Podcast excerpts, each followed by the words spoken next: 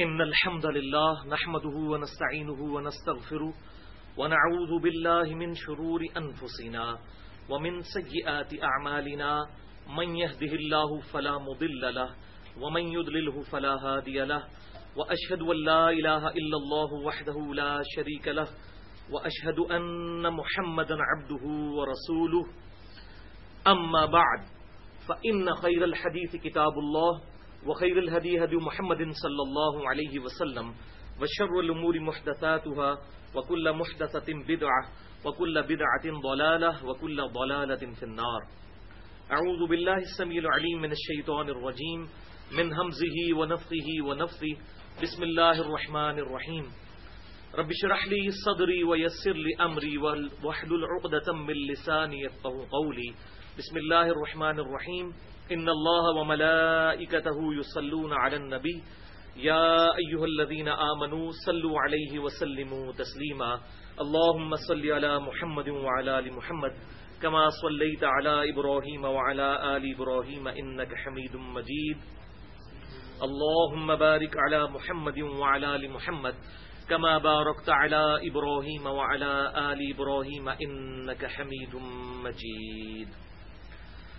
الحمد آج بیس اور اکیس رمضان المبارک، چودہ سو پینتیس ہجری کی درمیانی رات، انیس جولائی دو ہزار چودہ اور ہفتے کا دن ہے۔ بھائیو، ہماری آج کی یہ گفتگو ہماری ویب سائٹ اہل سنت پاک ڈاٹ کام پر، ہمارے یو ٹیوب کے channel seven two double zero eight five اور انجینئر محمد علی مرزا اور اسی طریقے سے ٹیون ڈاٹ پی کے کا چینل انجینئر محمد علی مرزا کے تھرو اپلوڈ ہوگی۔ اور انشاءاللہ ہمارے بھائی فیس بک کا جو ایڈریس چلاتے ہیں انجینئر محمد علی مرزا کے نام سے، اس پیج پہ بھی اس کا لنک دے دیں گے۔ اور اس گفتگو کا عنوان ہوگا مسئلہ نمبر نائنٹی ٹو۔ سجدہ صاحب کے پانچ سنت طریقے اور اس کے صحیح فقی احکام و مسائل۔ مسئلہ نمبر بانوے۔ سجدہ صاحب کے پانچ سنت طریقے اور اس کے صحیح فقی احکام و مسائل۔ بھائیو، آج کا لیکچر بھی میں آن ڈیمانڈ ریکارڈ کروا رہا ہوں، کیونکہ پچھلے تقریباً تین چار سالوں میں مختلف لوگوں نے مجھے ای میلز بھیجی درجنوں کی تعداد میں کہ سجدہ صاحب کے مسائل جو ہیں ان کو ریکارڈ کروایا جائے، کیونکہ یہ عموماً ہمیں نماز کے اندر اس کی ضرورت پڑتی ہے۔ آج کی گفتگو میں انشاءاللہ جتنی بھی احادیث آئیں گی، میں ان کے مکمل ریفرنسز دے دوں گا۔ اور جو کرٹیکل احادیث ہوں گی، ان کے نمبرز علماء ہرمین بیروت اور دارالسلام کی انٹرنیشنل نمبرنگ کے مطابق دے دوں گا، جس کے مطابق عربی کتب شائع ہوتی ہیں اور عربی سافٹ ویئرس احادیث سے متعلق وہ بنائے جاتے ہیں۔ پھر بھی اگر کسی کی کوئی کیوری ہو تو لیکچر کے اینڈ پہ مجھ سے سوال کر سکتے ہیں۔ یا بعد میں بھی میرا ای میل ایڈریس ہے Mirza underscore ninety five at Yahoo dot com. اس پہ ای میل کر کے جواب بھی لے سکتے ہیں۔ تو بھائیو، عربی زبان میں اصحب کہتے ہیں بھول جانے کو۔ انگلش میں ہم اس کے لیے فارگیٹ کا لفظ بھی استعمال کرتے ہیں۔ اور شریعت کی اصطلاح میں سجدہ صاحب سے مراد وہ دو سجدے ہیں جو نماز کے اینڈ پر کیے جاتے ہیں، اگر نماز میں کوئی کمی یا زیادتی یا غلطی واقع ہو جائے۔ اور یہ دو سجدے صاحب کے، بھول کے نماز کی اس غلطی کی کمپنسیشن یعنی کفارہ بن جاتے ہیں۔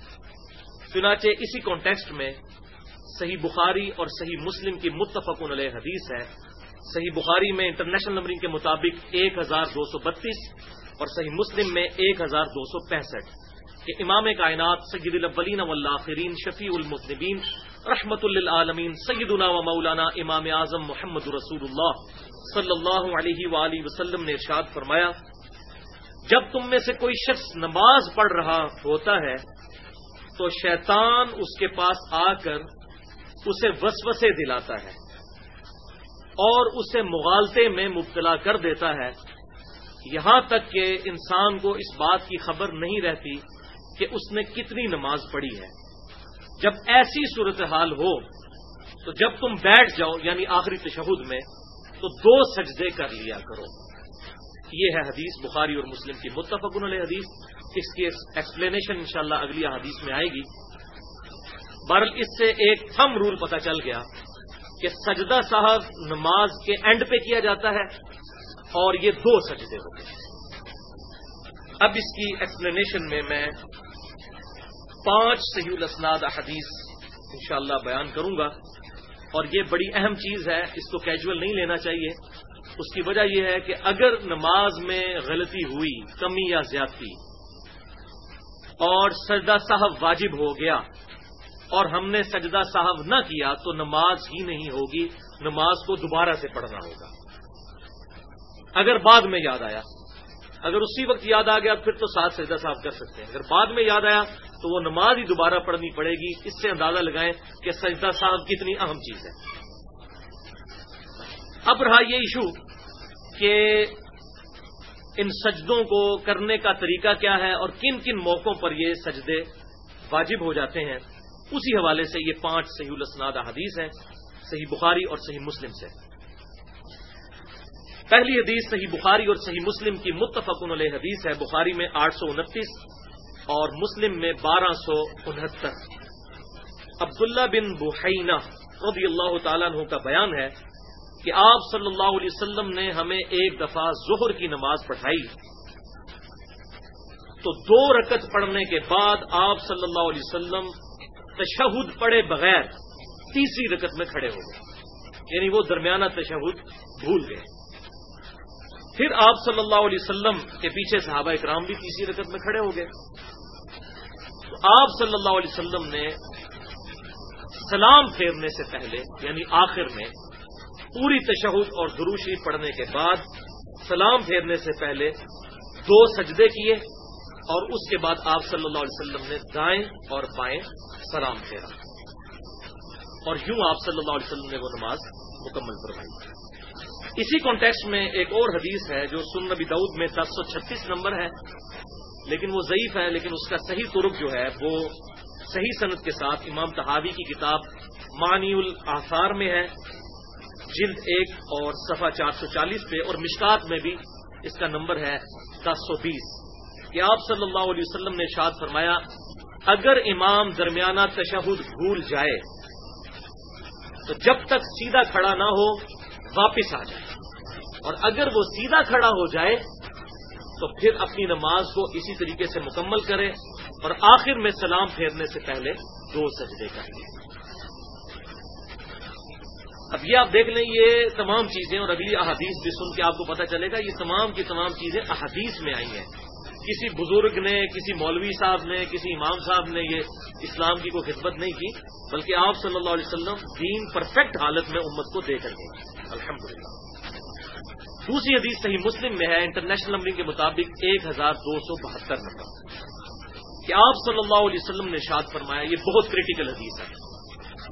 جب تم میں سے کسی کو اپنی نماز کے بارے میں شک ہو جائے اور معلوم نہ ہو کہ اس نے کتنی رکتیں پڑھی ہیں، تین یا چار، تو اپنے شک کو دور کر کے یقین پر بنیاد رکھے اب تین اور چار میں جب شک پڑ جائے تو یقین کیا ہے کہ تین کو اڈاپٹ کیا تو یہ یقین کی طرف ہے کہ تین تو پڑی پڑی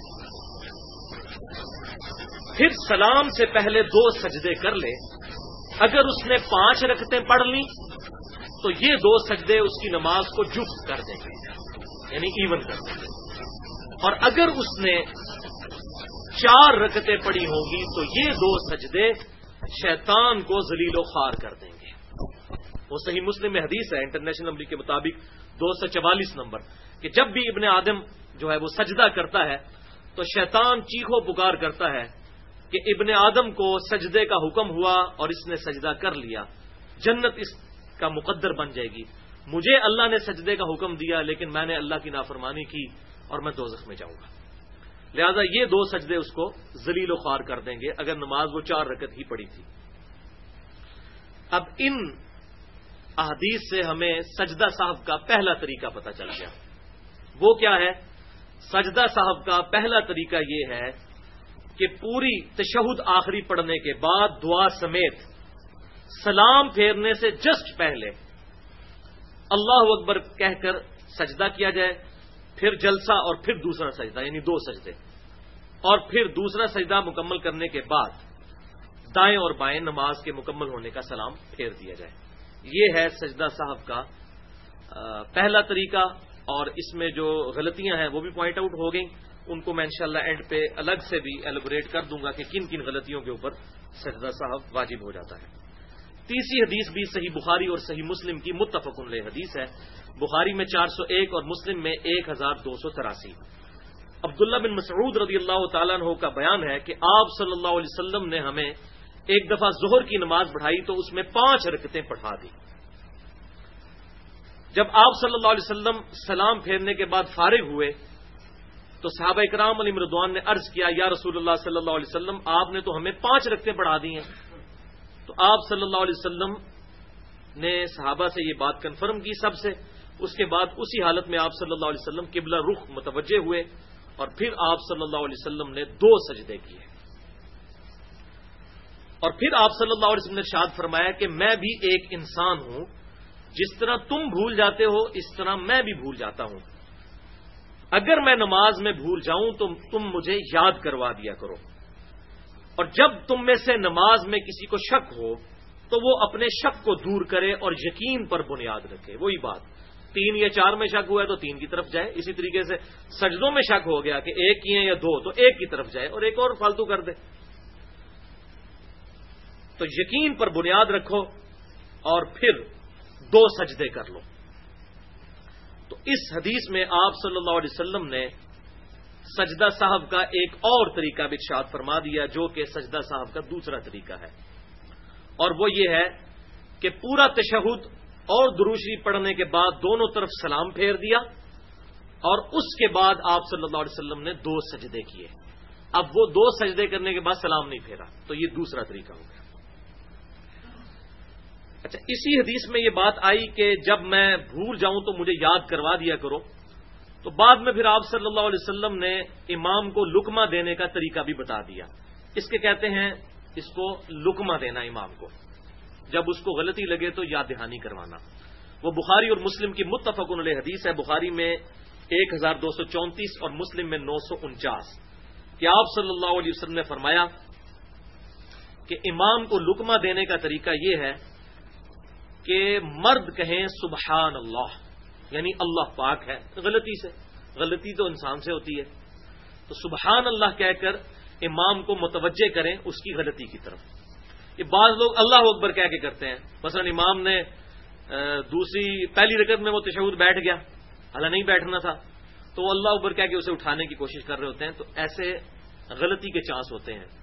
کیونکہ اب اس کو نہیں پتا کہ پیچھے کسی نے نماز اللہ اکبر کہہ کے نیت کی ہے یا اس کو کوئی لکما دے رہا ہے، کیونکہ اللہ اکبر تو نماز کا حصہ بھی ہے نا۔ لہذا سبحان اللہ کہہ کر غلطی کو متوجہ کیا جائے، بخاری اور مسلم کی اس حدیث میں موجود۔ اور پھر آپ صلی اللہ علیہ وسلم نے ساتھ ارشاد فرمایا کہ عورتیں جو ہیں وہ ہاتھ پہ ہاتھ مار کے یوں یوں امام کو اس کی غلطی پر متوجہ کریں۔ تو عورتوں کا طریقہ یہ ہے کہ وہ زبان سے نہیں بولیں گی، کیونکہ ان کی زبان کا بھی پردہ ہے۔ وہ ہاتھ پہ ہاتھ مار کر امام کو متوجہ کریں گی اور جو مرد مقتدی ہیں، وہ سبحان اللہ کہہ کر امام کو متوجہ کریں گے۔ چوتھی حدیث بھی صحیح بخاری اور صحیح مسلم کی متفق علیہ حدیث ہے۔ بخاری میں چار سو بیاسی، مسلم میں ایک ہزار دو سو اٹھاسی۔ سیدنا ابو حریرا رضی اللہ تعالی عنہ کا بیان ہے کہ آپ صلی اللہ علیہ وسلم نے ہمیں ظہر یا اثر کی نماز پڑھائی۔ اب وہ تابی ابن سرین جو ہیں وہ بھول گئے کہ حضرت ابو حریرا نے زور کی نماز کا ذکر کیا تھا یا اثر کا۔ بہرحال ان دونوں میں سے کوئی ایک نماز تھی۔ تو آپ صلی اللہ علیہ وسلم نے دو رکھتے پڑھانے کے بعد سلام پھیر دیا۔ تو ایک صحابی جن کا نام ذوالدین تھا، دو ہاتھوں والا۔ ہاتھ تو سب کے دو ہوتے ہیں۔ ان کو اس لیے ذوالدین کہا جاتا تھا کہ ان کے ہاتھ ذرا سائز سے لمبے تھے نارمل سائز سے۔ تو ان کا نام پڑ گیا تھا دو ہاتھوں والا۔ تو اس صحابی نے آپ صلی اللہ علیہ وسلم کو نماز پھیرنے کے بعد عرض کیا، سلام کے بعد، یا رسول اللہ صلی اللہ علیہ وسلم، کیا نماز مختصر ہو گئی ہے یا آپ بھول گئے ہیں؟ تو آپ صلی اللہ علیہ وسلم نے فرمایا، نہ تو نماز مختصر ہوئی ہے، نہ میں بھولا ہوں۔ تو پھر آپ نے باقی صحابہ سے پوچھا، کیا یہ صحیح کہہ رہا ہے؟ تو تمام نے عرض کی کہ اللہ کے رسول صلی اللہ علیہ وسلم یہ سچ کہہ رہا ہے۔ آپ نے آج ہمیں زہر یا اثر کی نماز، ان دونوں میں سے کوئی نماز تھی، اس کی دو رقطیں پڑھائی ہیں۔ تو پھر آپ صلی اللہ علیہ وسلم اس گفتگو کے بعد باقی جو دو رکھتے رہ گئی تھی وہ آپ صلی اللہ علیہ وسلم نے مکمل فرمائی۔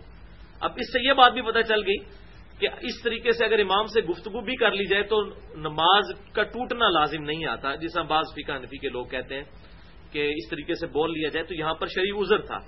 امام کے ساتھ اگر گفتگو کی اور امام نے کنفرم کیا تو وہ شروع سے نماز نہیں پڑھائی بلکہ دو جو رکھتے رہ گئی تھیں وہ آپ صلی اللہ علیہ وسلم نے دو رکھتے پڑھائیں۔ پھر آپ صلی اللہ علیہ وسلم نے دو رکھتے پڑھانے کے بعد آپ صلی اللہ علیہ وسلم نے سجدہ صاحب کے دو سجدے کیے۔ اس کے بعد آپ صلی اللہ علیہ وسلم نے دوبارہ سلام پھیرا دائیں اور بائیں طرف۔ یعنی ایک دفعہ آپ نے دائیں اور بائیں طرف نماز کا پوری وہ چار رکھتے پوری کرنے کے بعد سلام پھیرا۔ دو رہ گئی تھی وہ والی۔ سلام پھیرا دائیں اور بائیں۔ اس کے بعد آپ صلی اللہ علیہ وسلم نے دو سجدے صاحب کے کیے۔ پھر آپ صلی اللہ علیہ وسلم بیٹھ گئے، پھر دائیں اور بائیں سلام پھیرا۔ تو اس سے سجدہ صاحب کا تیسرا طریقہ بھی پتا چل گیا۔ انشاءاللہ یہ پانچوں طریقے میں بعد میں ریپیٹ بھی کر دوں گا تاکہ آسانی کے لیے ہمیں یاد بھی رہ جائے۔ پانچویں حدیث جامعہ ترمزی میں انٹرنیشنل نمبرنگ کے مطابق تین سو پچانوے سن نبی دعود میں دس سو انتالیس اور دس سو دس، اور المستدرک للحاکم میں بھی موجود ہے اور امام زہبی نے بھی اس کی موافقت کی ہے کہ یہ حدیث صحیح ہے۔ عمران بن حسین رضی اللہ تعالیٰ عنہ کا بیان ہے کہ آپ صلی اللہ علیہ وسلم ایک دفعہ نماز میں بھول گئے تو آپ صلی اللہ علیہ وسلم نے آخری تشہد کے بعد دو طرف سلام پھیرا، پھر دو سجدے کیے۔ دو سجدے کرنے کے بعد آپ صلی اللہ علیہ وسلم دوبارہ تشہد بیٹھ گئے۔ پورا تشہد پڑا اور پھر دو طرف سلام پھیرا۔ تو یہ سجدہ صاحب کا چوتھا طریقہ۔ کہ آپ صلی اللہ علیہ وسلم نے آخری تشہد میں سلام پھیرنے کے بعد دائیں اور بائیں دو سجدے کیے، پھر دوبارہ سے پورا تشہد پڑا اور پھر آپ صلی اللہ علیہ وسلم نے دائیں اور بائیں دو سلام پھیرے۔ تو اس سے سجدہ صاحب کا چوتھا طریقہ ہمیں پتہ چل گیا اور اسی کانٹیکسٹ میں سجدہ صاحب کا ایک پانچواں طریقہ بھی ہے۔ اور وہ ہے تشہد پڑھنے کے بعد دائیں طرف ایک سلام پھیرا جائے۔ پھر دو سجدے کیے جائیں، اس کے بعد دوبارہ پورا تشہد پڑھ کر دائیں اور بائیں سلام پھیرا جائے۔ اس کا حوالہ میں آپ کو دے دیتا ہوں۔ یہ بالکل اس سے ملتا جلتا ہے، صرف فرق یہ ہے کہ اس میں ایک سلام تھا، اس میں دو سلام۔ یہ مصنف ابن ابی شہبہ میں پورا چیپٹر ہے، اس کا نام ہے التسلیم فی سجدت صاحب سجدہ صاحب کے لیے سلام پھیرنا، یہ پورا ایک چیپٹر ہے۔ جس میں انٹرنیشنل نمبرنگ کے مطابق چار ہزار چار سو چھپن نمبر اثر ہے کہ امام ابو حنیفہ رحمۃ اللہ علیہ کے دادا استاد ابراہیم نقی تابئی رحمۃ اللہ علیہ المتوفا چھیانوے ہجری، تابعین میں سے ہیں۔ وہ کہتے ہیں کہ صاحب اور جنازہ میں ایک سلام ہے۔ جنازے کی نماز میں بھی ایک سلام ہے اور سجدہ صاحب میں بھی ایک سلام ہے دائیں طرف۔ اب ہمارے جو حنفی بھائی ہیں وہ سجدہ صاحب کا طریقہ اسی سے لیتے ہیں۔ لیکن جب میں نے یہاں پر جنازے میں ایک طرف سلام پھیرا تو سب نے شور مچا دیا کہ یہ تو طریقہ ثابت ہی نہیں۔ تو ان سے پوچھیں کہ بھائی یہ سجدہ صاحب میں ایک طرف سلام پھیرنے والا طریقہ کہاں لکھا ہوا ہے؟ اسی کے ساتھ لکھا ہوا ہے کہ صاحب میں بھی ایک سلام ہے اور جنازے کی نماز میں بھی ایک سلام ہے۔ آفتک منون بباد الکتاب و تکفرون بباد کیا کتاب کے کچھ حصے کو مانتے ہو اور کچھ کو چھوڑ دیتے ہو؟ تو یہ دو نمبر ہی کرتے ہیں۔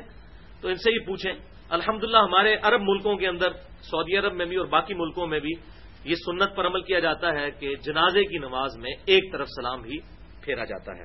اس کا حوالہ بھی میں دے دیتا ہوں کہ آپ صلی اللہ علیہ وسلم سے بھی جنازے میں دائیں طرف سلام پھیرنا ثابت ہے۔ مصنف عبد الرزاق میں انٹرنیشنل امنی کے مطابق چھ ہزار چار سو اٹھائیس نمبر حدیث ہے کہ آپ صلی اللہ علیہ وسلم نے نماز جنازہ پڑھائی اور صرف ایک طرف دائیں طرف سلام پھیرا۔ اور مصنف ابن ابی شہبہ میں انٹرنیشنل نمبر کے مطابق گیارہ ہزار چار سو اکانوے نمبر اثر ہے کہ عبداللہ بن عمر رضی اللہ تعالیٰ عنہ نے ایک دفعہ نماز جنازہ پڑھائی تو آپ رضی اللہ تعالیٰ عنہ نے ایک طرف یعنی دائیں طرف نماز جنازہ کا سلام پھیرا۔ دو طرف نماز جنازہ میں سلام پھیرنے کی حدیث ہے سنن البحیکی کے اندر، لیکن وہ حدیث ضعیف ہے اصول محدثین پر کیونکہ اس میں حماد بن ابی سلیمان مدلس ہے اور ان سے روایت کر رہے ہیں اور مدلس کی ان والی روایت سما کی تصریح کے بغیر ضعیف تصور کی جاتی ہے۔ لہذا یہ معاملہ بھی الحمد میں نے کلیئر کر دیا کہ یہ پانچواں طریقہ بھی بالکل درست ہے۔ اب جلدی جلدی میں ان پانچوں طریقوں کو رپیٹ کر دیتا ہوں۔ سجدہ صاحب کے جو ہم نے پانچ طریقے صحیح بخاری اور صحیح مسلم کی روشنی میں بھی سیکھے ہیں۔ پہلا طریقہ یہ ہے کہ تشہد میں آخری رکت کے اندر سلام پھیرنے سے پہلے دو سجدے کیے جائیں اور پھر دائیں اور بائیں سلام پھیر دیا جائے۔ دوسرا طریقہ یہ ہے کہ آخری تشہد میں درو شریف اور دعا پڑھنے کے بعد دونوں طرف سلام پھیر دیں، اس کے بعد دو سجدے کر لیں۔ لیکن پھر سلام نہیں پھیرنا۔ اور تیسرا طریقہ یہ ہے کہ یہی عمل کیا جائے یعنی آخری تشہد پڑھنے کی طرف پڑھنے کے بعد دائیں اور بائیں سلام پھیرا جائے، اس کے بعد دو سجدے کیے جائیں۔ دو سجدے کرنے کے بعد پھر دائیں اور بائیں سلام پھیر لیا جائے۔ اور چوتھا طریقہ یہ ہے کہ آخری تشہد میں درو شریف اور دعا پڑھنے کے بعد دو طرف سلام پھیرا جائے، اس کے بعد دو سجدے کیے جائیں۔ دو سجدے کرنے کے بعد دوبارہ تشہد بیٹھ جائیں۔ اور پورا تشہد پڑھ کے دائیں اور بائیں دو طرف سلام پھیرا جائے۔ اور پانچواں طریقہ بھی اسی کی ایکسٹینشن ہے جو میں نے بتایا ابراہیم نقی رحمۃ اللہ علیہ المتوفا چھیانوے ہجری جو تابعی ہیں۔ اور امام ابو حنیفہ رحمۃ اللہ علیہ کے دادا استاد ہیں، ان سے ثابت ہے کہ آخری رکت میں تشہد پڑھنے کے بعد، اب اس میں آپشن ہے، چاہے تو ابدو و رسولو تک پڑھ لیں، چاہے پوری دعا تک تشہد پڑھ لیں۔ دونوں طرح درست ہے وہ کم از کم ہے ابدو و رسولو تک۔ تو پورا بھی پڑھ لیں، اس کے بعد دائیں طرف ایک طرف سلام پھیریں، اس کے بعد دو سجدے کریں۔ دو سجدے کرنے کے بعد پھر مکمل تشہد پڑھ کر پھر دائیں اور بائیں دو سجدے کریں۔ تو ابراہیم نقی نے جو فرمایا کہ صاحب میں اور جنازے میں ایک سلام ہے، تو یہ ایک سلام انہوں نے کیوں کہا؟ کہ صاحب کے دو سجدوں سے پہلے ایک سلام ہے۔ جو آخری دو سجدے پھیرے جاتے ہیں، وہ نماز کو مکمل کرنے کے لیے۔ اور یہ جو آخری دو سلام جو پھیرے جاتے ہیں جو یہ پہلا دائیں طرف ایک سلام پھیرا جاتا ہے، وہ صاحب کا سلام ہوتا ہے۔ یعنی سجدہ صاحب کرنے سے پہلے ایک طرف سلام پھیرا تو یہ صاحب کا ایک سلام ہوا۔ پھر دو سجدے کیے، اس کے بعد دو سلام پھیر کے نماز کو مکمل کیا، بیچ میں پورے تشہد اور دعا پڑھنے کے بعد۔ تو یہ الحمدللہ پانچ طریقے سجدہ صاحب کے مکمل ہو گئے۔ اب اس سے ریلیٹڈ کچھ فکی احکام و مسائل میں انشاءاللہ بیان کروں گا۔ ایک دفعہ دروشی پڑھ لیجیے۔ اللہ صلی علی محمد علی محمد۔ کما صلی تعلی ابراہیم وعلی آل ابراہیم انک حمید مجید اللہم بارک علی محمد وعلی آل محمد کما بارکت علی ابراہیم وعلی آل ابراہیم انک حمید مجید بھائیو فکر کو بھی سمجھ لیں. صحیح بخاری اور صحیح مسلم کی متفق علیہ حدیث ہے کہ آپ صلی اللہ علیہ وسلم نے ارشاد فرمایا اللہ تعالی جس کے ساتھ بھلائی کا ارادہ فرماتا ہے، اسے دین کی فکر عطا فرما دیتا ہے۔ ٹرو انڈرسٹینڈنگ سمجھ بوجھ، جسے اردو میں کہا جاتا ہے۔ اور اللہ عطا فرماتا ہے، میں تقسیم کرتا ہوں۔ یہی وہ حدیث ہے جس کا آخری ٹکڑا بعض لوگ اٹھا کے کہتے ہیں کہ رزق اللہ تعالیٰ دیتا ہے، لیکن تقسیم نبی صلی اللہ علیہ وسلم کرتے ہیں۔ تو یہ پوری حدیث نہیں بیان کرتے، یہ دین کے معاملے میں ہے۔ کہ اللہ تعالیٰ جسے چاہتا ہے بھلائی کا ارادہ فرماتا ہے، جس کے ساتھ اس کو دین کی سمجھ عطا فرما دیتا ہے۔ اور دین اللہ کی طرف سے ہے، میں دین سکھاتا ہوں آن دا بہاف آف اللہ۔ تو اس میں فکر کا لفظ استعمال ہوا، اس پہ مام بخاری نے باپ بھی باندھا کتاب العلم میں کہ اللہ تعالیٰ جس کے ساتھ بھلائی کا ارادہ فرمائے، اسے دین کی فک عطا فرما دیتا ہے۔ فک کہتے ہیں ٹرو انڈرسٹینڈنگ کو، سمجھ بوجھ کو۔ فک اور تقلید اپوزٹ ورڈ ہے۔ بعض لوگ سمجھتے ہیں کہ فک کو ماننا یہ تقلید کو ماننا ہے۔ بھائی تقلید کا تو مطلب ہے لائی لگ، اندھے ہو جاؤ، اپنا دماغ بند کر لو، سوچنے سمجھنے کی ضرورت ہی نہیں، اندھے بند کے کسی کے پیچھے لگ جاؤ۔ اور فک یہ ہے کہ سوچو یہ دماغ جو اللہ نے نعمت دی ہے، اس کو استعمال کرو۔ تو فک کا ماننے والا کبھی بھی مقلد نہیں ہوگا، تقلید نہیں کرے گا۔ اور تقلید کرنے والا کبھی بھی دماغ نہیں استعمال کرے گا، وہ فک پہ چلنے والا نہیں ہوگا۔ تو ہم الحمد للہ فک الاسلام کو مانتے ہیں، اسلام کی ٹرو انڈرسٹینڈنگ کو۔ تو یہ میں نے اس لیے بیان کیا کہ اب میں سجدہ صاحب کے جو فکی احکام و مسائل ہیں، تو اس سے مراد کوئی تقلیدی احکام و مسائل نہیں، بلکہ دین کی سمجھ بوجھ والے احکام۔ تو بھائیوں جنت کے آٹھ دروازوں کی نسبت سے آٹھ ایسے مواقع ہیں جہاں پر سجدہ صاحب کرنا واجب ہو جاتا ہے۔ اوپر جو ہم نے احادیث سن لی ہیں، ان احادیث کی روشنی میں چار چیزیں تو بالکل ڈائریکٹلی اس میں سے نکلتی ہیں۔ میں ان چار کیسز کو بیان کرتا ہوں اور اس کے بعد چار مزید کیسز جو اسی میں سے ڈیٹیکٹ ہوتے ہیں اجتہادن اور قیاسن کیس نمبر ایک، کہ اگر چار رکت والی نماز میں درمیانہ تشہد چھوٹ جائے اور انسان کھڑا ہو جائے، کھڑا ہونے سے پہلے پہلے یاد آئے تو واپس آ جائے اور اگر وہ کھڑا ہو گیا تو اب وہ واپس نہیں آئے گا، بلکہ آخر میں صاحب کے دو سجدے کر لے گا۔ اسی طریقے سے اگر پہلی یا تیسری رکت میں وہ غلطی سے تشہد بیٹھ گیا، مثلا چار رکت کی نماز تھی، اس میں پہلی اور تیسری میں تو نہیں بیٹھتے، غلطی سے وہ تشہد بیٹھ گیا، تو اب یاد آنے پر وہ کھڑا ہو جائے اور آخر میں سجدہ صاحب کر لے۔ کیس نمبر ٹو رکتوں کی تعداد میں شک پڑ جائے۔ تو کم کی طرف جائے۔ یعنی اگر شک پڑا کہ دو پڑی ہیں یا تین، تو یہ سمجھ لیں میں نے دو پڑی ہیں۔ تین یا چار میں شک پڑے، تو سمجھ لیں میں نے تین پڑی ہیں۔ اور پھر آخر میں صاحب کے دو سجدے کر لے، تو اس کی نماز کی غلطی کی تلافی ہو جائے گی۔ Case number three. اگر کسی نے رکتیں کم پڑھ دیں اور سلام پھیرنے کے بعد اسے یاد آیا کہ یار میں نے تو دو کے بعد سلام پھیر دیا پڑھنی تو چار تھیں۔ یا تین پڑھنی تھی تو دو کے بعد سلام پھیر دیا مغرب کی نماز میں جیسے ہو سکتا ہے۔ تو پھر وہ اپنی رہ گئی رکتیں یا رکت کو پورا کرے اور پھر آخر میں صاحب کے دو سجدے کر لیں کیس نمبر چار۔ اگر کسی نے رکتیں زیادہ پڑھ لیں، جیسا کہ آپ صلی اللہ علیہ وسلم کے ساتھ ہوا کہ پانچ رکتیں پڑھ دیں، اور اس کو یہ شک پڑا کہ میں نے رکتیں زیادہ پڑھ لی ہیں، تو پھر بھی وہ آخر میں صاحب کے دو سجدے کرے تو اس کی نماز مکمل ہو جائے گی۔ بہرحال یہ جو لوگ کہتے ہیں نا جی اگر پانچ پڑھ لی ہیں تو چھٹی بھی ساتھ ملا لے، تو ایسی بات نہیں، وہ حدیث میں آپ سن لگ چکے، بخاری اور مسلم کی، کہ اگر کسی نے پانچ پڑھی ہیں تو یہ سجدے اس کو خود بخود دو تو اس کو جفت کر دیں گے۔ یہ وہ چار ڈائریکٹ کیسز تھے جو احادیث سے نکلتے ہیں کہ کن کن مواقع کے اوپر سجدہ صاحب واجب ہو جاتا ہے۔ اب انہی کی بنیاد کے اوپر قیاس اور اشتہاد کرتے ہوئے چار مزید کیسز کو ہم کنسیڈر کرتے ہیں اور یہاں پر میں سیدنا عمر فاروق رضی اللہ تعالیٰ عنہ کا وہ قول بھی بتا دوں، جو ہم نے اپنے منہج پہ بھی لکھا ہوا ہے۔ مصنف ابن بشابہ میں انٹرنیشنل نمبر کے مطابق بائیس ہزار نو سو نوے نمبر اثر ہے کہ کوفے کے جو قاضی تھے، قاضی شرح، ان کو سیدنا عمر فاروق رضی اللہ تعالیٰ عنہ نے اپنے مبارک دور میں خط لکھا۔ اس خط میں انہوں نے لکھا کہ جب کبھی تمہیں کوئی مسئلہ درپیش ہو، تو اللہ کی کتاب میں اسے تلاش کرو۔ اگر اللہ کی کتاب میں نہ پاؤ تو پھر سنت رسول صلی اللہ علیہ وسلم میں اسے تلاش کرو۔ اگر سنت میں بھی نہ پاؤ تو پھر مسلمانوں کے اجماع میں اسے دیکھو۔ مسلمانوں کے عملی تواتر اور مسلمانوں کے اجماع میں۔ اور اگر اس میں بھی نہ پاؤ تو پھر تم اجتہاد کر لو یا قیاس کر لو۔ اور اگر تم اجتہاد نہ کرو تب بھی ٹھیک ہے۔ یہ واجب نہیں ہے، لیکن صورتحال کے وقت اگر کرنا پڑ جائے تو کر لو۔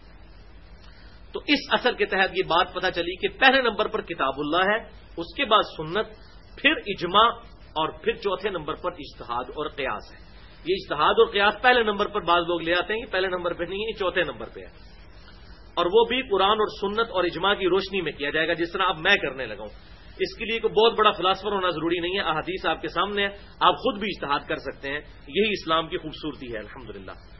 تو وہ جو چار کیسز بچ گئے تھے، وہ اب ہم اجتہادن اور قیاسن کریں گے۔ اشتہاد ہوتا ہے کہ انسان پوری ایفرٹ کر کے کسی رزلٹ پر پہنچے اور قیاس یہ ہے کہ اس سے ملتا جلتا کوئی رزلٹ موجود ہو، اسی پر قیاس کرتے ہوئے ایک اور رزلٹ ڈیٹیکٹ کر لیا جائے۔ تو کیس نمبر پانچ۔ وہاں ہم یہ سن چکے کہ اگر رکتوں کی تعداد میں شک پڑ جائے، بخاری اور مسلم میں آیا، تو یقین پر بنیاد رکھیں یعنی کم کی طرف جائیں۔ تو اسی پر قیاس ہے کیس نمبر فائیو کہ اگر سجدوں کی تعداد میں شک پڑ جائے کہ ایک کیے یا دو، تو کم کی طرف جائیں اور آخر میں سجدہ صاحب کر لیں، تو نماز مکمل ہو جائے گی۔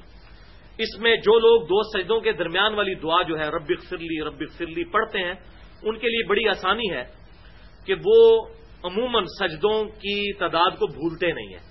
کیونکہ جب آپ نے دو سجدوں کے درمیان ربک فرلی ربک فرلی پڑھا ہوگا تو جیسے ہی آپ دوسرے سجدے میں جائیں گے تو آپ کے کانوں میں اپنی آواز ابھی تک گونج رہی ہوگی کہ میں ربی فلی پڑھ کے آیا ہوں۔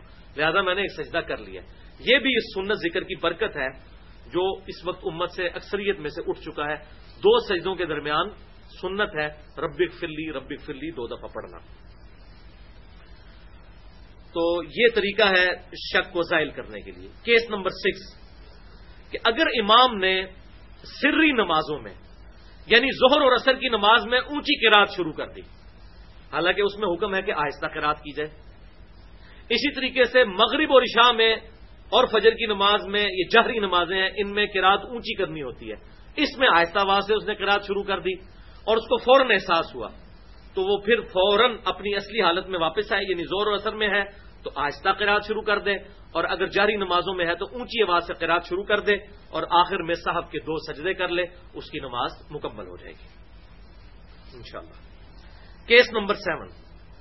اگر کسی نے رکو یا سجدے کی حالت میں قرآن پاک پڑھ لیا، تو اس پہ بھی سجدہ صاحب واجب ہو جائے گا، کیونکہ صحیح مسلم میں حدیث ہے، انٹرنیشنل نمبرنگ کے مطابق ایک ہزار چوہتر، کہ آپ صلی اللہ علیہ وسلم نے فرمایا کہ اللہ تعالیٰ نے مجھے رکو اور سجدوں میں قرآن پڑھنے سے منع فرمایا ہے۔ رکو اللہ تعالی کی عظمت اور تعریف کے بیان کے لیے ہے اور سجدہ اللہ تعالی سے دعا کرنے کے لیے ہے۔ اسی لیے آپ صلی اللہ علیہ وسلم سجدے میں سبحانک اللہ ربنا و بحمدی کا اللہ مغفر لی، یہ دعا بھی مانگا کرتے تھے۔ اسی طریقے سے سبو قدوس رب الملائی کا یہ آپ رکوع میں پڑھیں، یہ عظمت والے کلمات ہیں۔ سبحان ربی العظیم، سبحان ربی العلیٰ کے بعد۔ کیونکہ میں پہلے بھی بتا چکا ہوں کہ جامعہ ترمزی اور سنبی دعود میں حدیث ہے کہ آپ صلی اللہ علیہ وسلم سبحان ربی العظیم اور سبحان ربی العلیٰ کو پڑھنے کا حکم دیتے تھے۔ تو یہ پڑھنا تسبیحات افضل ہے، باقی ساری تسبیحات سے۔ رکوع میں سبحان ربی العظیم کم از کم تین دفعہ اور سجدوں میں تین دفعہ کم از کم سبحان ربی العلیٰ اس کے بعد یہ بھی تسبیحات پڑھ سکتے ہیں۔ کیس نمبر ایٹ، آٹھواں کیس، آخری۔ کہ اگر کوئی شخص پہلی دو رقتوں میں، پہلی دو رقتوں میں سورت الفاتحہ کے بعد قراد کرنا بھول گیا۔ پہلی دو رقتوں میں سورت الفاتحہ کے بعد بھی قرآن پاک کی کم از کم تین آیات پڑھنا یا کوئی ایک آیت تین کے برابر پڑھنا یہ واجب ہے۔ یہ ضروری ہے۔ آخری دو رقتوں میں تو آپ صلی اللہ علیہ وسلم سے چھوڑنا ثابت ہے، بخاری اور مسلم میں موجود ہے، وہ آگے میں حوالہ بھی دے دوں گا۔ پہلی دو رقتوں میں اگر کوئی شخص، چاہے وہ فرض کی ہوں یا نوافل کی ہوں سورت الفاتحہ کے بعد کوئی سورت ملانا یا قرآن پاک کا کچھ حصہ پڑھنا بھول گیا، اس کو بعد میں یاد آیا یا وہ رکوع میں چلا گیا تھا، اب اس کو یاد آیا، تو اب وہ نماز کو اسی طریقے سے مکمل کرے اور اینڈ پہ سجدہ صاحب، دو سجدے صاحب کے کر لے ان شاء اللہ تعالی اس کی نماز مکمل ہو جائے گی۔ اگر کوئی شخص خدا نہ خواستہ پہلی دو رختوں یا آخری دو رختوں میں سورت الفاتح ہی پڑھنا بھول گیا تو فاتحہ کے بغیر نماز نہیں ہوتی، اس پہ میں نے پورا لیکچر دیا ہے۔ مسئلہ نمبر ایٹی فور کے نام سے، تقریباً دو گھنٹے کی گفتگو۔ فاتحہ خلف الامام سے متعلق فرقہ وارانہ نظریات کا تحقیقی جائزہ۔ اگر سورت الفاتحہ رہ گئی تو پھر نماز ہی دوبارہ پڑھنی ہوگی، نماز نہیں ہوگی۔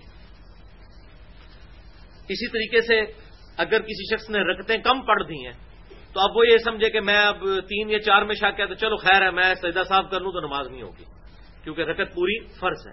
اس طریقے سے سجدہ کرنا بھی ہر رکت میں دو دفعہ فرض ہے۔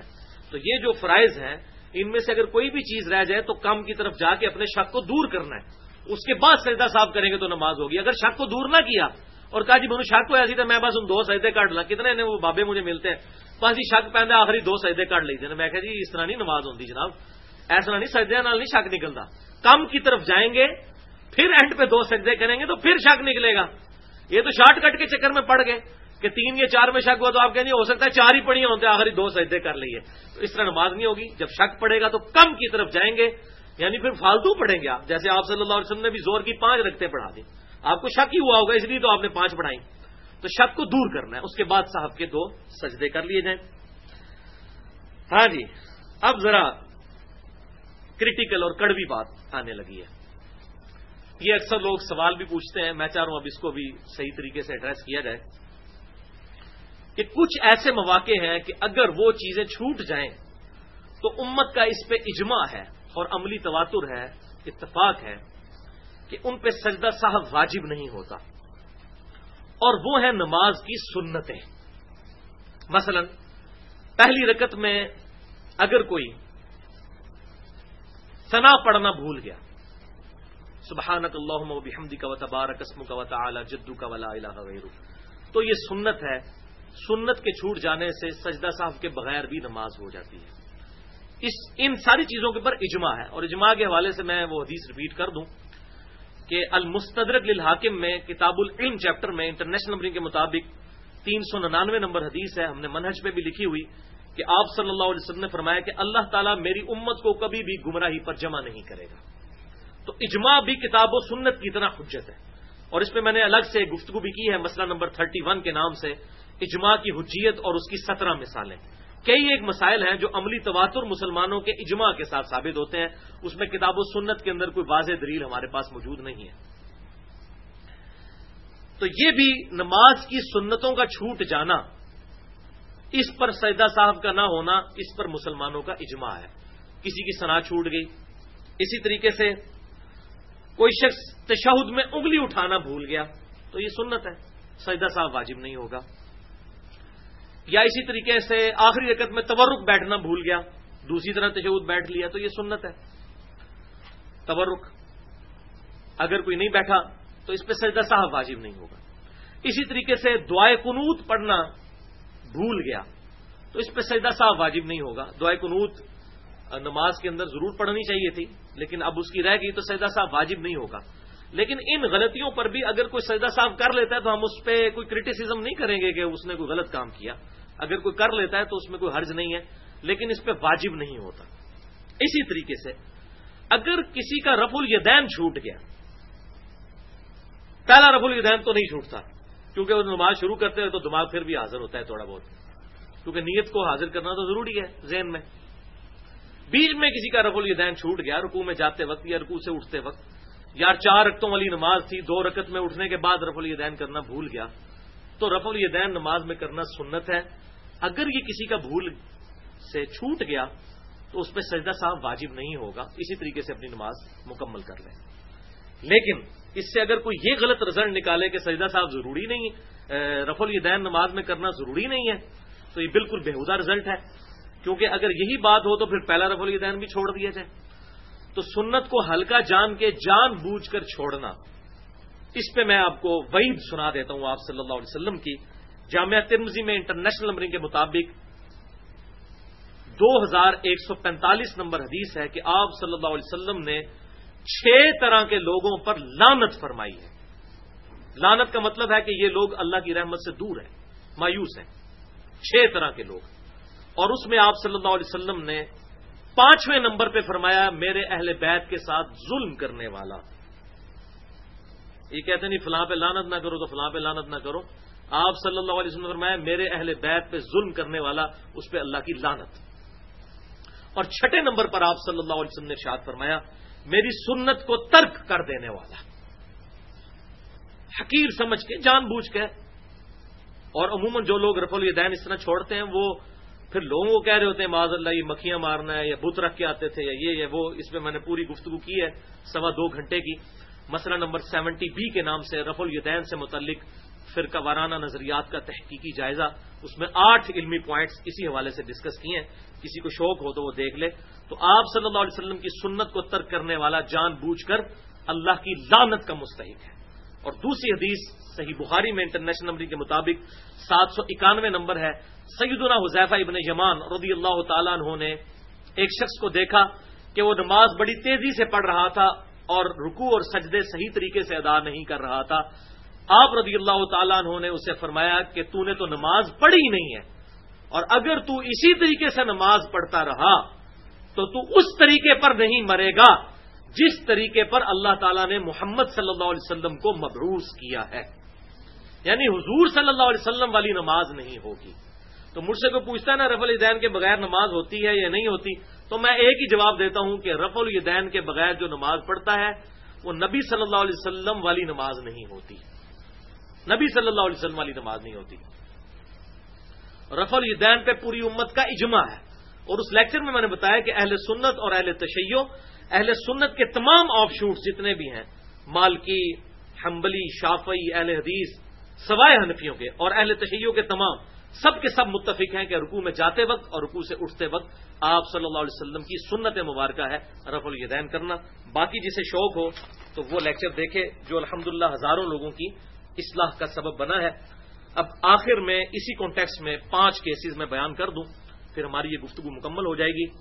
پانچ مسکنسپشنس کا میں ازالہ کر دوں۔ غلط فہمیاں جو پبلک میں مشہور ہیں اور ان باتوں پر بھی سجدہ صاحب لوگ بتاتے ہیں جی جو یہ کر لے، اس میں سجدہ صاحب واجب ہے۔ آپ حیران ہوں گے کہ یہ تمام کام کرنا سنت ہے۔ یہ اگر کوئی کر لے تو سنت پہ عمل کرے گا۔ سجدہ صاحب واجب نہیں ہوگا۔ کیس نمبر ون اگر کسی شخص نے فرض یا سنت نماز یا نفل میں یا وطر میں، دوسری رکت کے اندر پورا تشہد پڑھ لیا۔ ابدو رسولو کے بعد درو شریف اور دعا بھی پڑھ لی۔ تو یہ سنت ہے۔ لوگ کہتے ہیں جناب کہ جی چار رکت والی نماز میں ابدو اور رسولو کے بعد تھوڑا سا دروشی بھی پڑھ لیا تو سیدہ صاحب واجب ہے، یہ آپ نے سنا ہوگا۔ خصوصاً ہمارے حنفی بھائی بتاتے ہیں۔ حالانکہ یہ سنت ہے اور اس کا ثبوت سنن نسائی میں انٹرنیشنل نمبر کے مطابق ایک ہزار سات سو اکیس نمبر حدیث ہے۔ سیدہ عائشہ کا بیان ہے کہ آپ صلی اللہ علیہ وسلم نے نو رکت وطر ایک سلام سے پڑھے۔ اور آپ صلی اللہ علیہ وسلم جب گھر پہ نفلی نماز پڑھتے تھے، عموماً اونچی آواز سے پڑھتے تھے تاکہ وہ المومنین اس سے سیکھ بھی لیں اور امت کو سکھائیں۔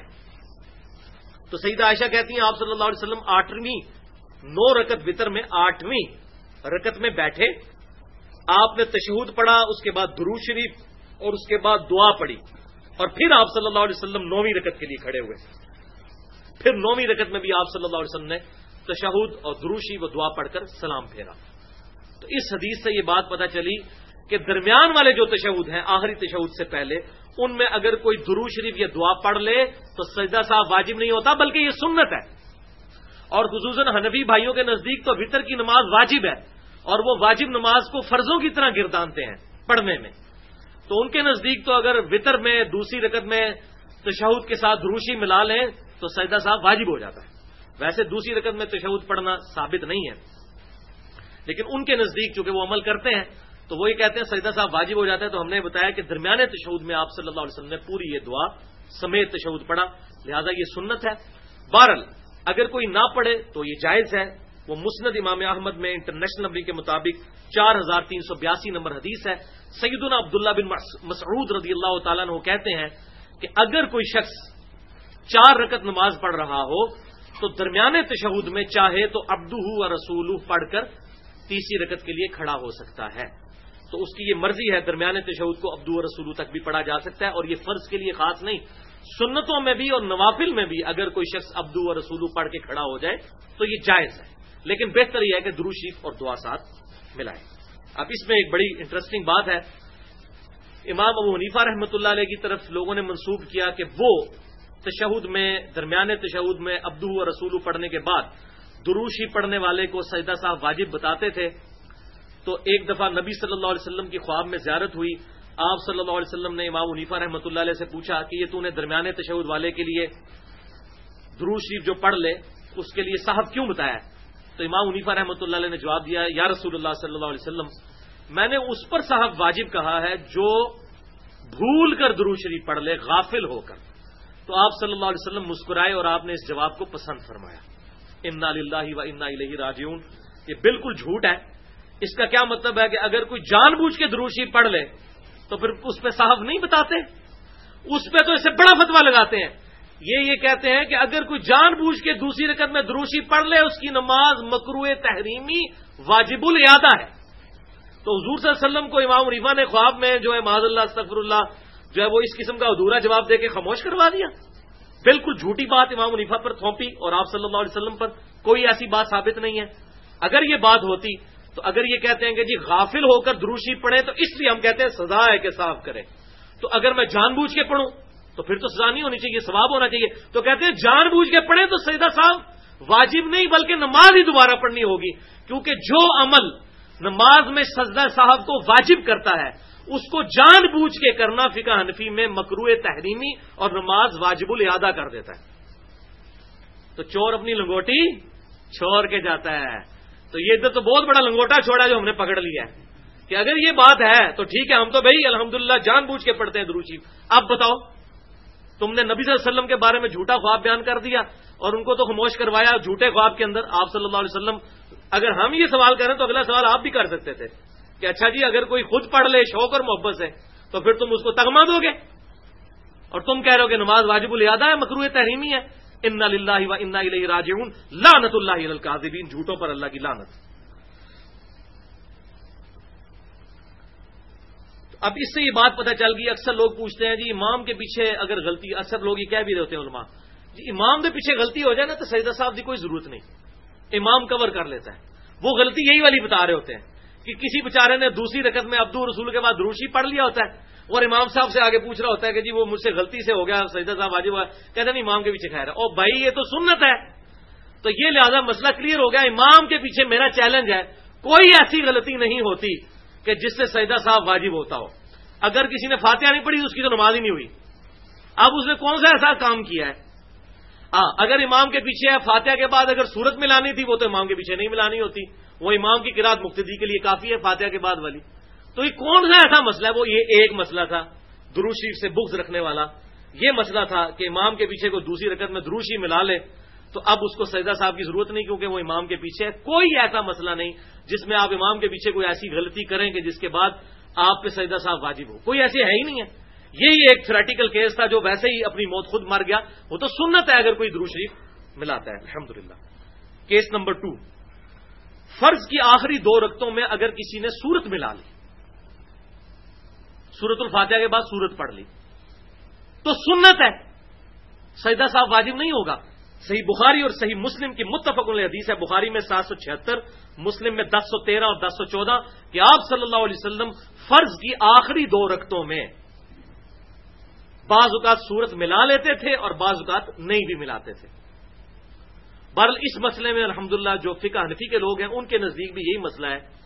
وہ یہ کہتے ہیں کہ اگر تیسری اور چوتھی رکت میں کوئی صورت ملا لے تو اس پہ سجدہ صاحب واجب نہیں، لیکن وہ ظلم یہ کہتے ہیں، وہ کہتے ہیں یہ کرنا غلط ہے۔ تو ہم کہتے ہیں یہ کرنا غلط نہیں ہے، یہ سنت ہے۔ بخاری اور مسلم کا میں نے حوالہ دے دیا۔ Case number three. قرآن حکیم کو مصحف کی ترتیب سے بدل کر پڑھ دینا۔ یعنی کسی شخص نے پہلی رکت میں قل ہو اللہ احد پڑھی اور دوسری میں کل یا الکافرون پڑھ دی۔ تو ترتیب بدل دی۔ تو اس سے بھی سجدہ صاحب واجب نہیں ہوتا۔ حنفیوں کے نزدیک بھی واجب نہیں ہوتا، لیکن وہ یہ کہتے ہیں کہ اگر کوئی یہ کرے گا تو اللہ تعالیٰ اس کا دل ہی ٹیڑھا کر دے گا۔ استغفر اللہ تو بولے وہ کہتے ہیں قرآن کو ترتیب سے بدل دیا۔ حالانکہ قرآن پاک کی ترتیب نزولی یہ نہیں ہے، جس کے مطابق مصحف جو ہے مرتب ہے۔ قرآن پاک میں تو اقرا بسم ربی کلدی خلق، پہلے نازل ہوئی ہے۔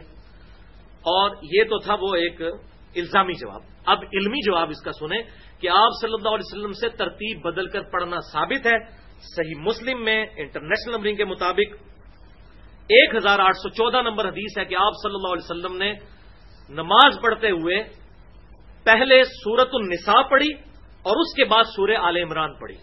حالانکہ سورت النساء مصحف کی ترتیب میں بعد میں آتی ہے۔ لہذا اگر کوئی ترتیب بدل کر بھی پڑھ لے تو سجدہ صاحب واجب نہیں ہوگا، نہ اس کا دل ٹیڑھا ہوگا۔ البتہ عموماً آپ صلی اللہ علیہ وسلم کی سنت یہی ہے کہ آپ صلی اللہ علیہ وسلم قرآن ترتیب کے مطابق ہی صورتیں پڑھا کرتے تھے۔ کیس نمبر فور اگر کسی شخص نے پہلی رکت میں لمبی سورت کی بجائے چھوٹی سورت پڑھ لی اور دوسری رکت میں لمبی والی سورت پڑھ لی، تو یہ بھی آپ معاشرے میں سنیں گے کہ مشہور ہے کہ جی وہ کم از کم تین آیتوں کا فرق ہونا چاہیے۔ یعنی پہلی والی جو سورت ہے وہ تین آیتیں لمبی ہونی چاہیے دوسری والی سورت سے۔ تو یہ بھی بالکل غلط ہے۔ سنت اس کے برخلاف موجود ہے۔ آپ صلی اللہ علیہ وسلم سے پہلی رکت میں چھوٹی سورت پڑھنا اور دوسری رکت میں لمبی سورت پڑھنا ثابت ہے۔ اس کا حوالہ بھی سن لیں۔ صحیح مسلم میں دو ہزار اٹھائیس نمبر حدیث ہے کہ آپ صلی اللہ علیہ وسلم جمعے کی نماز میں اور عید کی نماز میں، یہ مشہور حدیث ہے۔ پہلی رکت میں سورت العلا پڑھا کرتے تھے۔ سب حسم ربیکل اعلی اس کی ہے انیس آیتیں۔ اور دوسری رکت میں پڑھتے تھے سورت الغاشیہ۔ اس کی آیات ہیں چھبیس۔ اس کی سات آیات اس سے زیادہ ہیں۔ پہلی رکت میں آپ صلی اللہ علیہ وسلم چھوٹی صورت اور دوسری رکت میں لمبی صورت پڑھتے تھے۔ لہذا اس سے بھی سجدہ صاحب واجب نہیں ہوتا، بلکہ یہ سنت ہے۔ اور آخری پانچواں کیس وہ یہ ہے کہ اگر کوئی شخص ہر رکت میں ایک ہی سورت پڑھ لے سورت الفاتحہ کے بعد اللہ احد اللہ وسمد لم یلد ولم یولد ولم یق اللہ احد تو یہ کوئی غلطی نہیں ہے، بلکہ پسندیدہ بھی ہے۔ آپ صلی اللہ علیہ وسلم کو شکایت کی گئی، بخاری اور مسلم کی متفق حدیث ہے۔ بخاری میں سات ہزار تین سو پچہتر اور مسلم میں ایک ہزار آٹھ سو نبے ایک صحابی کی شکایت آئی کہ وہ ہر رکت میں سورت الفاتحہ کے بعد کوئی اور سورت بھی پڑھتے تھے، لیکن سورت الاخلاص ضرور پڑھا کرتے تھے ہر رکت کے اندر، جب وہ جماعت کروایا کرتے تھے۔ تو آپ صلی اللہ علیہ وسلم نے ان کو بلا کے پوچھا کہ تم اللہ احد، اللہ سمد لم جلد ولم یولد ولم یق اللہ کفون احد۔ یہ ہر رکت میں کیوں پڑھتے ہو؟ تو انہوں نے کہا، یا رسول اللہ صلی اللہ علیہ وسلم، اس میں رحمان کی صفت ہے۔ اور میں یہ پسند کرتا ہوں کہ میں رحمان کی صفت بیان کروں۔ تو آپ صلی اللہ علیہ وسلم نے شاد فرمایا، اللہ تعالیٰ بھی تمہیں پسند فرماتا ہے۔ کتنی بڑی خوش نصیبی ہے۔ نبی صلی اللہ علیہ وسلم کی مبارک زبان سے کسی کو یہ کہہ دیا جائے کہ آپ کو اللہ تعالیٰ پسند کرتا ہے۔ بہت بڑی خوش نصیبی ہے۔ جس طرح سیدنا علی کے بارے میں بخاری اور مسلم کی متفق حدیث ہے کہ نبی صلی اللہ علیہ وسلم نے فرمایا، کل میں اس شخص کے ہاتھ میں جھنڈا دوں گا جس سے اللہ اور اس کا رسول محبت کرتے ہیں۔ اللہ اور اس کا رسول اس سے محبت کرتے ہیں اور وہ اللہ اور اس کے رسول سے محبت کرتا ہے۔ تو صحابہ کہتے ہیں، ہمیں پوری رات نیند نہیں آئی کہ یہ کون خوش نصیب ہے کہ جس سے اللہ اور اس کا رسول بھی محبت کرتے ہیں۔ اللہ اور اس کے رسول سے تو ہم سبھی محبت کرتے ہیں، کسی نہ کسی درجے میں۔ اور پھر اس محبت کو بھی انڈورس کرنا اور اس سے بڑھ کر یہ کہ اللہ اور اس کے رسول بھی اس سے محبت کرتے ہیں۔ تو صحابہ کہتے ہیں، ہمیں پوری رات نیند نہیں آئی کہ وہ خوش نصیب کون ہوگا۔ اور صبح نبی صلی اللہ علیہ وسلم نے سیدنا علی کو بلا کر وہ جھنڈا دیا۔ اور مسلم کے الفاظ آگے یہ ہیں کہ سیدنا عمر کہتے ہیں کہ میں پوری زندگی رشک کروں گا علی پر کہ وہ جھنڈا مجھے نہیں نبی صلی اللہ علیہ وسلم نے دیا، علی کو دیا۔ یہ مسلم شریف میں ہے، لیکن کوئی سنی عالم بیان نہیں کرتا۔ پتہ ہی نہیں سنیوں کی تو وہ کنویں کے مینڈک ہیں نا، اپنے اپنی روایتیں پڑی ہوئی ہیں۔ اور وہ جھوٹی اور من گھڑت حدیث بیان کرتے ہیں کہ سیدنا ابو بکر صدیق رضی اللہ تعالیٰ عنہ کے بارے میں حضرت عمر نے کہا کہ مجھے غار سور کی ایک رات کی نیکی دے دیں اور مجھ سے پوری زندگی کی نیکیاں لے لیں۔ یہ جھوٹی حدیث ہے۔ ضعیف نہیں ہے، جھوٹی ہے سنن بھائی میں۔ اس کو شیخ البانی نے بھی کہا کہ یہ جھوٹی حدیث ہے۔ شیخ زبیر علی صاحب نے بھی کہا جھوٹی حدیث ہے۔ اب آخر میں یہ میں بات کر دوں کہ بعض لوگوں کو نماز میں اکثر شک پڑ جاتا ہے۔ اور وہ ہر نماز کے ساتھ سجدہ صاف کرتے ہیں۔ یہ بالکل غلط پریکٹس ہے۔ اتنا درجے میں کوئی غافل ہو جائے کہ ہر نماز میں اس کو شک پڑ جائے، تو اس کو تو سر جو ہے نا اپنا دیوار کے ساتھ مارنا چاہیے اور رونا چاہیے کہ یا اللہ میرے ساتھ کیا معاملہ ہو گیا کہ میں تو شیطان کے ہتھے چڑھ گیا ہوں۔ تو یہ کام بالکل نہ کریں کہ وہم کے ذریعے بار بار سجدہ صاف کر کے نماز مکمل کرنے کی کوشش کرتے رہیں۔ یہ بالکل غلط ایٹیچیوڈ ہے۔ خلاف سنت ہے، اس کی اسلام میں کوئی اجازت نہیں ہے۔ اس چیز سے بچیں۔ اور آج کی گفتگو کے ساتھ ہی دو کمپلیمنٹری لیکچرز ہیں۔ وہ اگر ٹائم ملے تو ضرور سنیں۔ مسئلہ نمبر سیونٹی اے مکمل نماز محمدی صلی اللہ علیہ وسلم ود پریکٹیکل پونے تین گھنٹے کی گفتگو، جس میں آخری پینتالیس منٹ میں نے پریکٹیکل پوری نماز کر کے ڈیمانسٹریٹ کی ہے، پڑھ کے۔ اور دوسرا لیکچر مسئلہ نمبر سیونٹی بی اسی کا بی پارٹ سوا دو گھنٹے کی گفتگو ہے۔ رف الیدین سے متعلق فرقہ وارانہ نظریات کا تحقیقی جائزہ۔ اللہ تعالیٰ سے دعا ہے، جو حق بات میں نے کہی، اللہ تعالیٰ ہمارے دلوں میں راسک فرمائے۔ اگر جذبات میں میرے منہ سے کوئی غلط بات نکل گئی، تو اللہ تعالیٰ ہمارے دلوں سے محب کر دیں۔ ہمیں کتاب و سنت کی تعلیمات پر عمل کر کے دوسرے بھائیوں تک پہنچانے کی توفیق عطا فرمائے۔ سبحانک اللہم و بحمدک، اشہد واللہ الہ الا انت، استغفرک و اتوب الیک۔ وما علینا الا البلاغ المبین۔